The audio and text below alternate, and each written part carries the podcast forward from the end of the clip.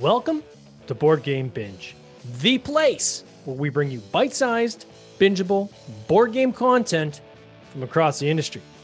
I'm your host, James Staley, and in this episode, we're chatting with Dave Snyder, the American Director for Sales for Gameland Manufacturing, a full service board game manufacturer with over 15 years' experience in game production. In addition to leading the American team for Gameland, Dave also owns and runs Javelin Dice Works, a custom metal dice supplier in the USA. Dave, welcome to the binge. How are you? Hey, real good. How about you? I am doing awesome. I am even happier that we've been able to navigate some of our technical issues. Uh, for those of you uh, here in uh, in central Ontario in Canada, uh, we had a massive storm about a week ago, knocked out internet in a lot of uh, communities, and especially the one I'm in as well. So, uh, you know, hopefully we get through this whole thing without glitches. It's been crazy, new lines being run from the road and everything. So I think we're good. So, Dave, why don't we just start off with how did you get into the board game industry in the first place?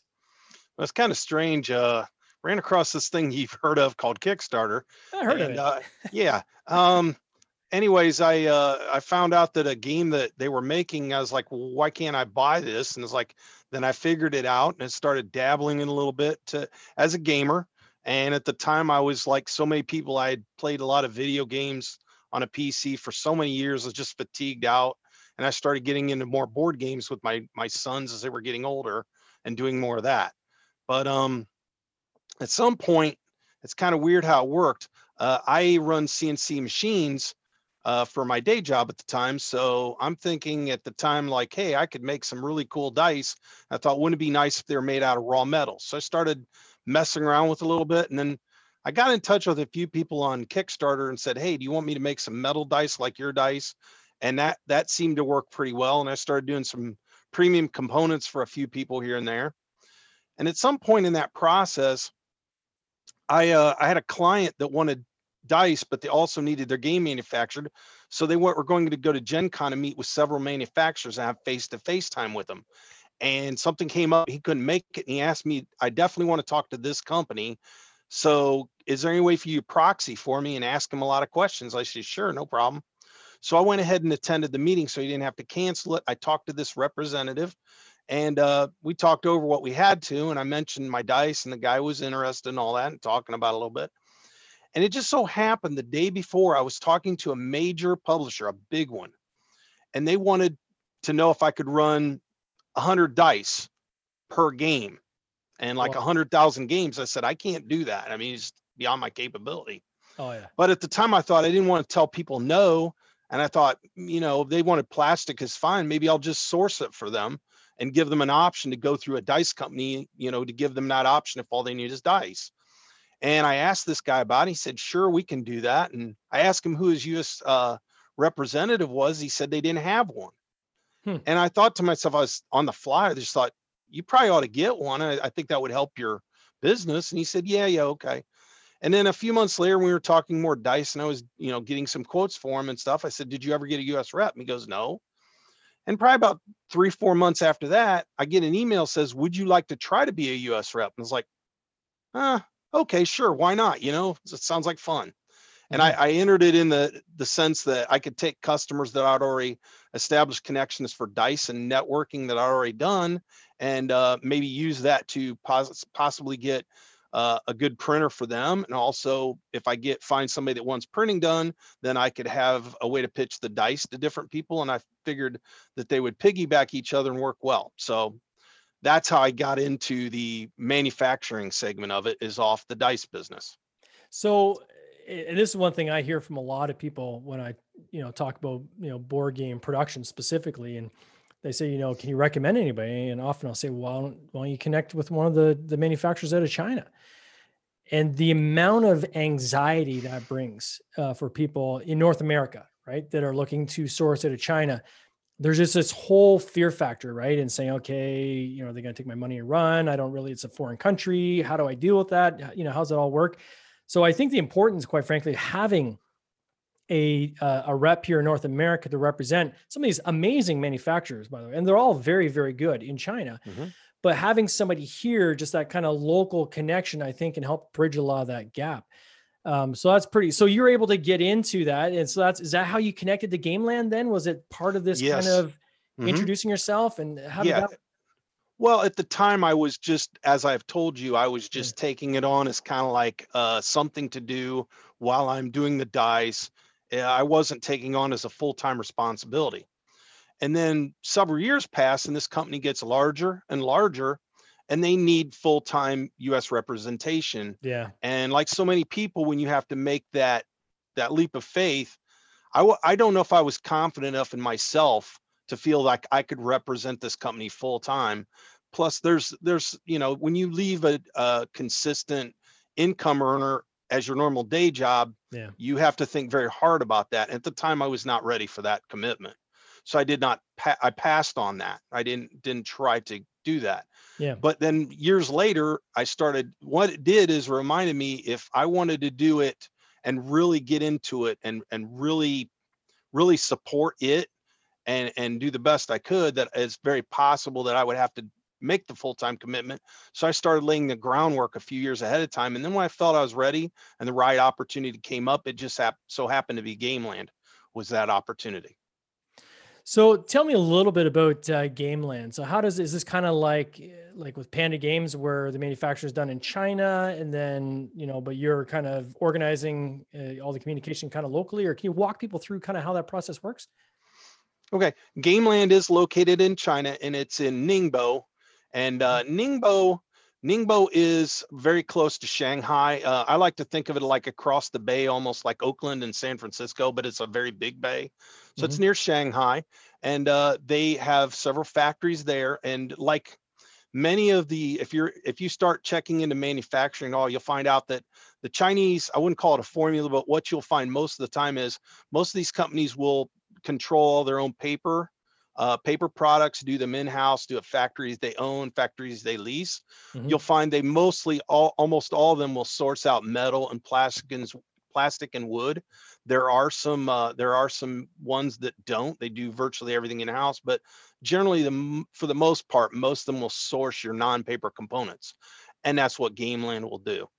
Uh, they started out in the poker industry believe it or not and they did a lot of poker industry stuff and then uh, at some point the ceo I I think oh then they went into family games and children game children's games Mhm. and at some point the ceo attended this thing called gen con had his eyes blown wide open and said I, i've got to get in on this and started doing hobby game work so that's the largest just like many of the other manufacturers in china that's one of the biggest growing segments of their business now is the I- hobby game market I think that's something that's important for our listeners to understand is um, it- it's very different than manufacturing in China than than what we have here in North America. The whole way the model is set up, uh, and it took me a, a little while to get my head around this myself when I started doing my own manufacturing with my own games. Um, but in the simplest form, um, when you ask someone uh, like a manufacturer in China, can they, if they're a, uh, if say if like in your example, they do paper production, or maybe they make meeples, right? You say, hey, can you do you make board games?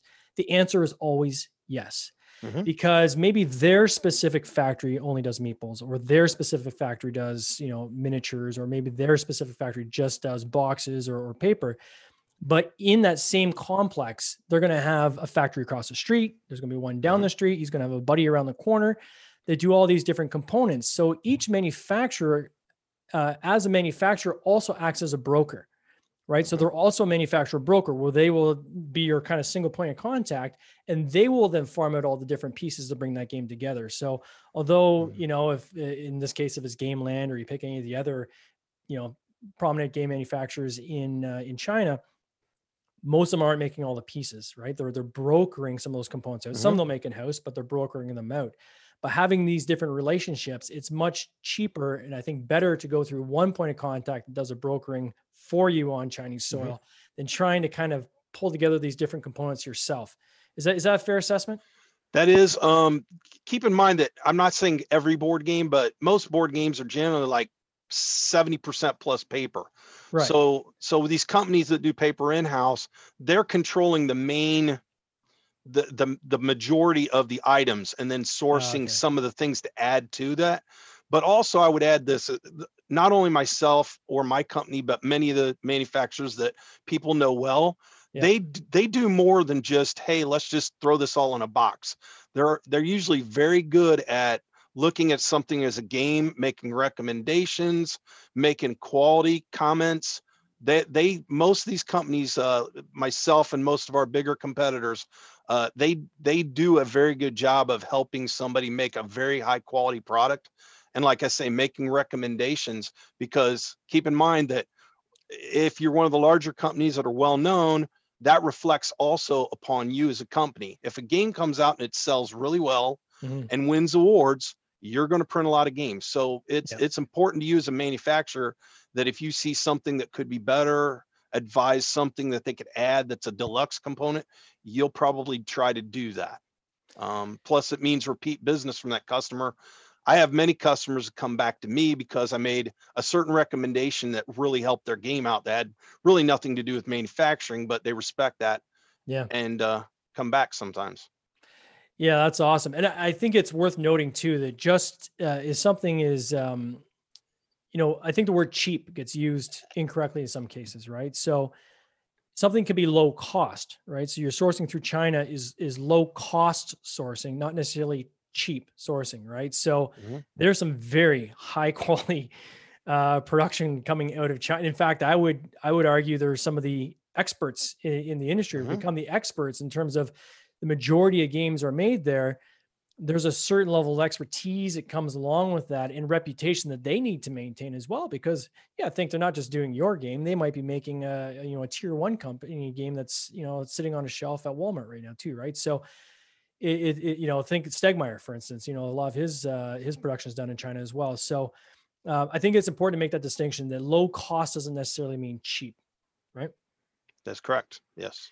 So for Gameland, so they've been in in the business for 12 years. Um, what's something that you have brought to the table in kind of becoming that that North American face for for Gameland? What what do you specifically help them with that you that they didn't really have before?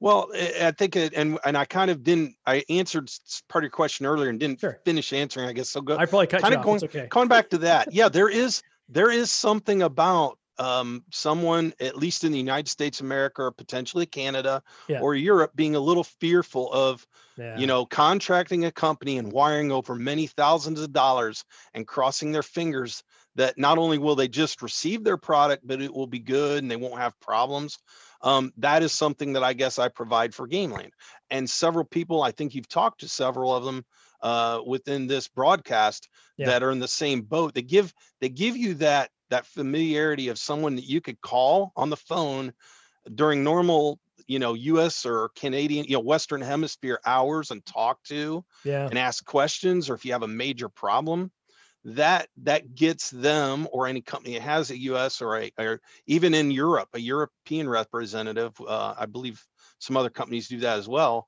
it gives people a little a little more confidence that things will work out well Yeah. so and I, I think some of that expertise and you know uh, uh, full disclosure I, i've i've had dave and gameland even uh, you know quote on uh, my most recent game naughty scrolls that i'm working on. And you know the advice that you you provide i think is invaluable right? Like uh, take it for example we were talking about cards right? So i had you know i want the black core card right? And uh and and you come and come back saying okay but the number that go on a sheet versus the number go on blue core there's a different kind of configuration there and that's going to drive your cost up. And hey by the way here's some samples so you can actually feel the difference between this do you really need to go black core or do you think you're going to you can Mhm. get away with blue core?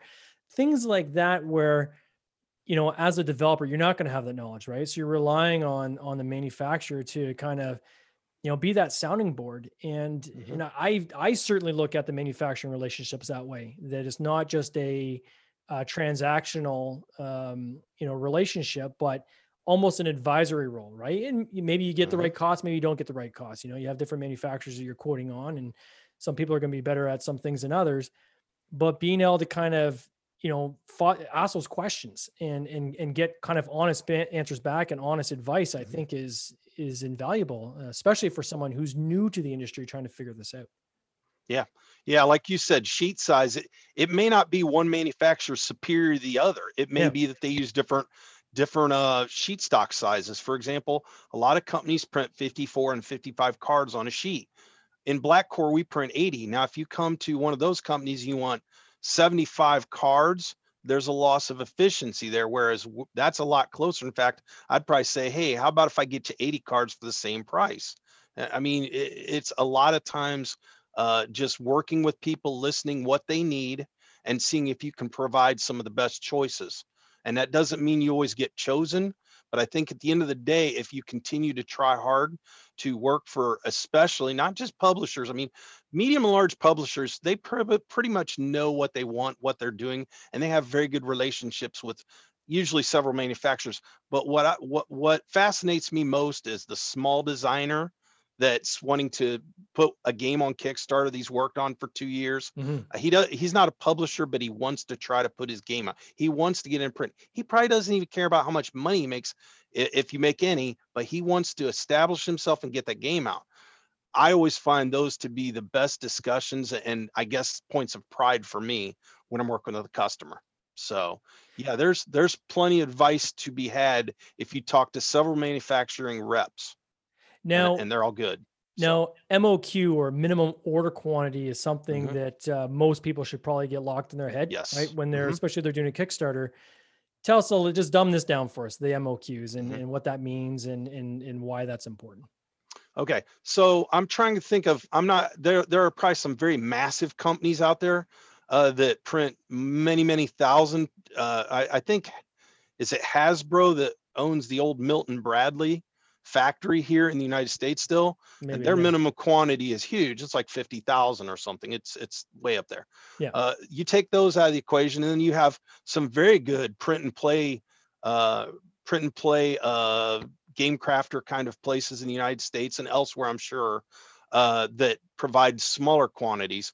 Uh, let's take those out of the equation for now too. By the way, they all do a really good job for people that are designing a game. Yeah. But you get in the middle ground. Okay, I I don't have the next 100,000 copy game.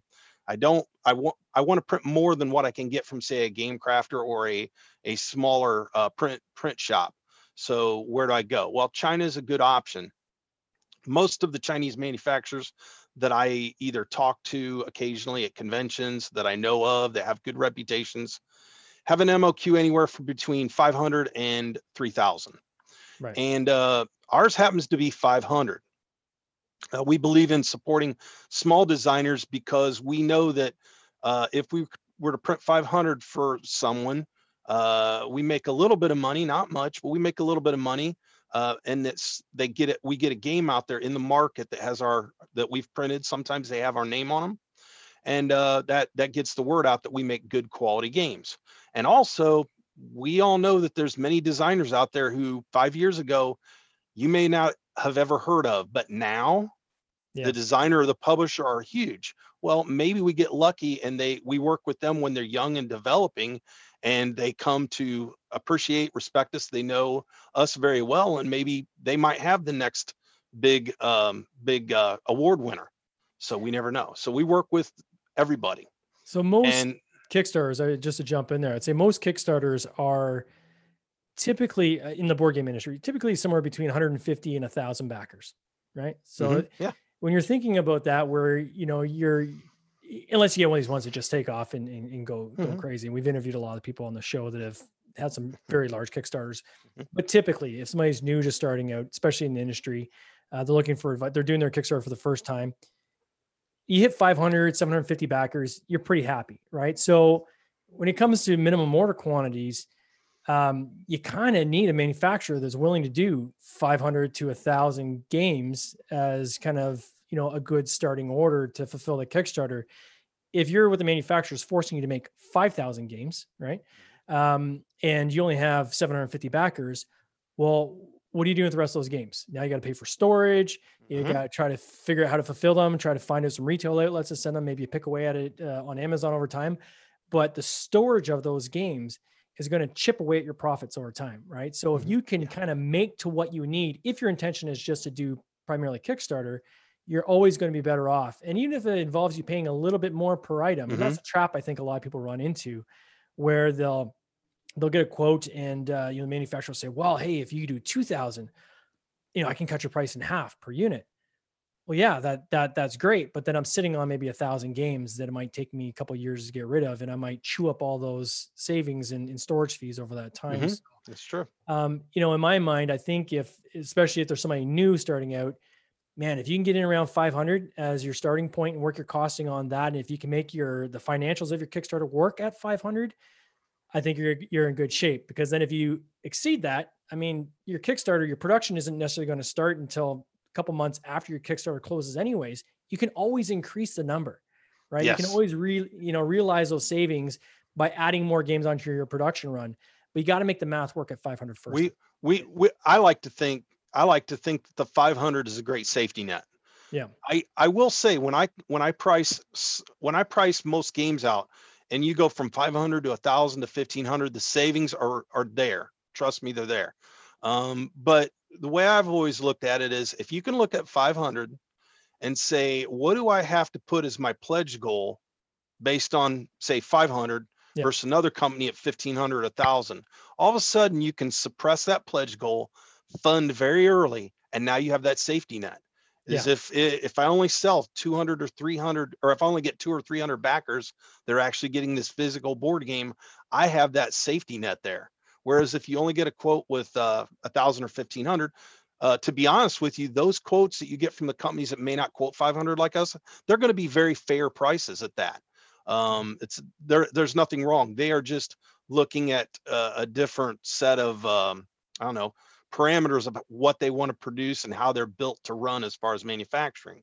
But um, yeah, if you go with the one that has a thousand or fifteen hundred, odds are you'll be okay. But you definitely probably need to set that pledge goal higher Yeah. because at the end of the day, they're not going to print any less than a thousand for you. Let's say. Yeah. So you have to set that pledge goal up higher. Whereas if you have a quote, um, and the same thing applies. If you think you're going to sell two or three thousand, uh, nothing wrong with getting a quote from one of the companies that only does a thousand up.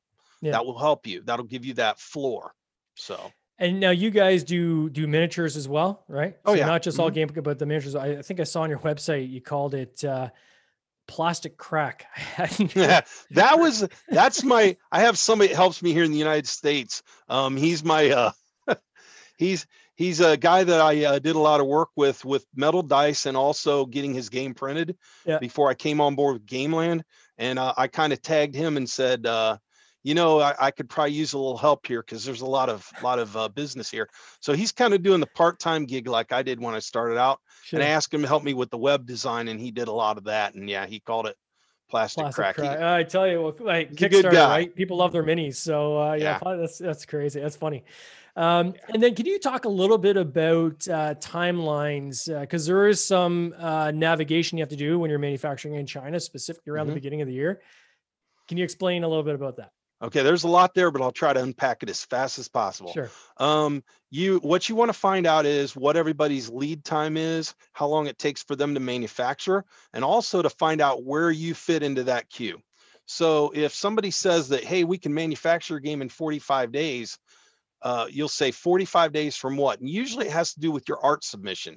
And what happens is you submit art, and then they say, well, there's this problem and this problem. We need to fix this. There's that. You go back and forth. Usually it takes a week, maybe a week and a half, sometimes a little longer, sometimes a little less, but figure on a week, week or two to get your art submitted. Once that's done, then they start setting it up and you know, standard run for a non non-plastic miniature game is somewhere between 35 and say 60 days for most companies, but that doesn't mean that they can run that product the minute you do that. They may have a queue that's built up to that you have to get into. So you have to ask them, okay, when can I expect this? Some companies, uh, to their credit, are very, very successful, and you may have to wait in a long queue to get your game printed, even though you're ready to print it. So and then you have thing. Chinese New Year is another thing, right? Yep, that's the next thing. Well, actually, I'll, I'll bring that up last. Then you have your shipping. So you have to actually figure on, assuming you want to ship your games out of China and you want to ship them on sea freight, then you're looking at three to five weeks for that to take place. And then finally, you have several holidays that will uh, interfere with your plans. One of them is Golden Week. Uh, that that takes a week, but figure on a week and a half because uh, like we do at least in the United States, a lot of people group their uh, their days off around the holidays, so it extends it a little bit for them. Okay. And then Chinese New Year, it just depends on what year it is. It varies the time it starts, the time it ends. But one thing is for sure is that if you want to talk about the actual manufacturing of your product, uh, you can figure on at least four weeks during eh, late January to early February to late February to early March that you really are not going to see any manufacturing done. It's a two week holiday, but people uh, tend to uh, go. It's it's the time when many people in China that have migrated to the large cities Mhm. that produce board games, they will go back into central China to visit their families, and that's the only time they get to see their families. So we have to respect it, but at the same time, you can count on a, a full month of manufacturing not being done. When is As Golden far as Week? I don't have a calendar handy. the I- fall or like what? what it's in the fall. I couldn't Yeah. tell you exactly what it is. I think it's believe just first- past though, first right? week. Yeah. hmm So there's a week Yeah. there. And like I say, figure on a week and a half the way it works. And then depending on the company, the manufacturer you're working with, Yeah. uh, our manufacturer, for example, last year, if it were not for Corona, we would have been shut down for one week or two weeks from the perspective of working uh, to get your R uploaded, to get your quoting done. Yeah. Uh, the, when I say manufacturing, I mean the physical production of your board game Mhm. will shut down for a month. But many of the companies still uh, work. Uh, they work the work as much as they can through the through the Chinese New Year uh, for business. So From my own personal experience, what I would say is it's almost like a buzzer goes off and everybody drops their stuff and they don't pick Mhm. it up for four more weeks. Like it is, um, like you said, they are literally leaving the city, right? And Mhm. and, and going potentially to another province to to to visit Mhm. family. So um, there's it's not like North America where you can say, hey, is there somebody you can maybe just have just kind of shoot over to the line or just look something up like like the building's empty like people leave and they don't you know they don't come back for four weeks so it was a little bit of a culture shock for me uh, certainly uh, any kind of uh, manufacturing i do i make sure i plan around that i try to avoid january february in general uh, when Mhm. i'm doing any manufacturing in china just for that that very reason so Uh, um, I know I know we're Yeah. probably coming up short on time, but I wanted to add one thing to that. sure what not only just the four weeks but if you're going to get a board game made that's something you should consider right ahead of time to plan around it not only just Yeah. will it be manufactured in time but there's a lot of other things that your manufacturer whoever you're talking to will talk to you about but it takes a lot of planning to work around that as well So there's a couple people just in our, our chat lobby here that are uh, watching the interview. Uh, you know, Mike, Ms. Bruner was asking about uh, just where it was manufactured, just so we're clear again, the manufacturing facility is in China. Uh, Yes. Robert uh, Geislinger, uh, a big fan of yours, uh, obviously. Uh, he did ask a question though. He said, you know, are your miniatures uh, produced uh, in China as well, or are they done domestically? Yes. There was some confusion around that. Okay, so they Yes. are made in China as well yeah which makes sense because you kind of want them to go across the street and into the box instead of being kind of shipped from one country to the next i guess right that would be Yeah. efficient probably yeah we've we've had some Yeah. we've had actually i've shipped some dice to china um, to be packed into a product but generally speaking uh, that's the rarity typically they'll source what they need awesome and just really quickly on the javelin because i i don't want to i'd be remiss if i don't bring up the fact that we're going to do a giveaway on your javelin custom dice in uh, Mhm. i think about two weeks where uh, a lucky member of the board game binge uh, facebook group will get to uh, get a set of custom dice that they'll you know they'll give you their graphics and you're going to create some actual custom yeah. uh, metal dice from, which I think is uh, yeah james you went you went through the process with me. It's pretty Yeah. simple. Um it's super and- simple. Yeah, yep and you just uh upload what you need to me and we make metal dice. It's it's 60 61 anodized aluminum so it's a very common anodized type product but they're dice yeah, um and it's not some people sell like uh, a lot of companies will do like pips on one through five and stuff. No this is all custom icons anything that anything goes. I actually did for one of my customers i did a gamecube as a kickstarter so oh, that's cool. yeah there were little game cubes in the color in the limited edition colors they had so you can do about anything with it And sorry, Robert did have one more question here. So he's saying, just for clarity around the outsourcing, he's wondering if the miniatures are you guys the miniature producers, or do you outsource to one of your partners in China? we have a we have a we have three or four plastic miniature suppliers Hmm. and depending on what the customer uh, wants for quality for material then we choose what manufacturer will best provide that. So Makes sense. And there- size, there's a lot- too, there's right? yeah right and there's variation in virtually uh typically not the wood components but definitely in the plastics and things like that. Um there are some companies that that may have a higher price level but they have a higher end uh product. Minis are a perfect example of that. Mhm. there's several different levels if you will of minis depending on somebody what somebody needs. If they're going to put you know if it's like risk where they're going to put you know five you know a hundred of the same thing and they need you know then in that case, then you may go with more an ec- economical plastic supplier, Mhm. uh, lower price, uh, significant, you know, some low, lower quality. So we have levels of options that way. Uh, and I think it's important to note too, with if anybody is out there quoting out, um, you know, miniatures as part of their game, which again, it's the plastic crack, right, uh, for Kickstarter, um, is to to be mindful of of mold costs too, right? Because there's there's two costs. There's your cost per mini, and there's also your mold cost. And that mold cost, uh, which are usually in the thousands, um, you're going to have to kind of prorate that over uh, the number of games you're producing, and that's going to come up with a number that um, although it is technically uh, a one-time uh, fee. But if you're only doing one run of your games, then that becomes a Gener- per cost. Generally speaking, almost all the customers that I work with will print something one time, maybe twice, but usually just one time. Mhm. And what I always tell them is take all your tooling, add your tooling, your setup, any of that, add it all up. Yeah. Divide it by the number of games you're making and then add that in to know your true cost. Yeah. Dice are a perfect example. Sometimes we will build a mold. Sometimes we use a different process where the unit cost of the dice are higher, but you don't have to really pay a, a setup fee. And then sometimes you run so many dice that that would be crazy and you end up building a mold because the mold price is high, but the unit cost drops. And when we run quotes, and I'm sure all the other companies do as well, they look at that number and figure out what's the best for the customer. So So if someone wants to uh, get Gameland to quote on their next uh, their next board game or, or or start that kind of conversation, how best do they do that? How do, how best do they reach out to you? just probably best to go to the web page, fill out the RFQ form there, Okay. get it directly to us, and then we'll look at it. And uh, usually I get back with a customer within hours and say, hey, we're we're gonna, you know, I have a question about this item or that item. Mhm. Um, and then we will, uh, like I say, we'll send that to a quotation team. Uh, they look at it. The project manager gets assigned to that project, and then they start working through it, checking everything.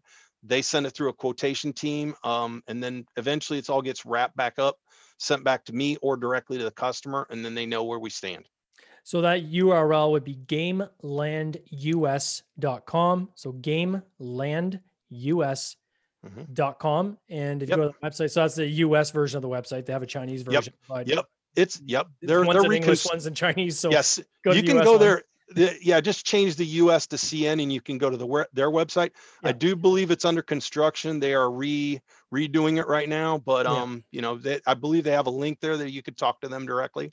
Or like Yeah. I say, you can you can uh talk to us as well. Yeah, so all the information you need is there. Uh, it's, I mean, you can see exactly all the types of components and so forth that Dave can help you with.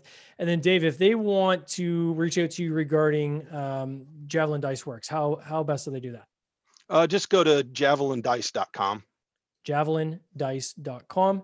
And uh, there they can, I guess, fill out an RFQ form as well, or is it There- right. something like that? Yeah, I've just right now I'm I'm changing that website actually. So Okay. right now I've just got it. I've got an email. Just email me, just like we did our dice. It's pretty simple process, and we'll just go from there. I'm I'm gra- I'm migrating it over from a regular, just a standard, very basic landing page Mhm. to an actual pay site where I can actually uh, you can fill out a request for an order.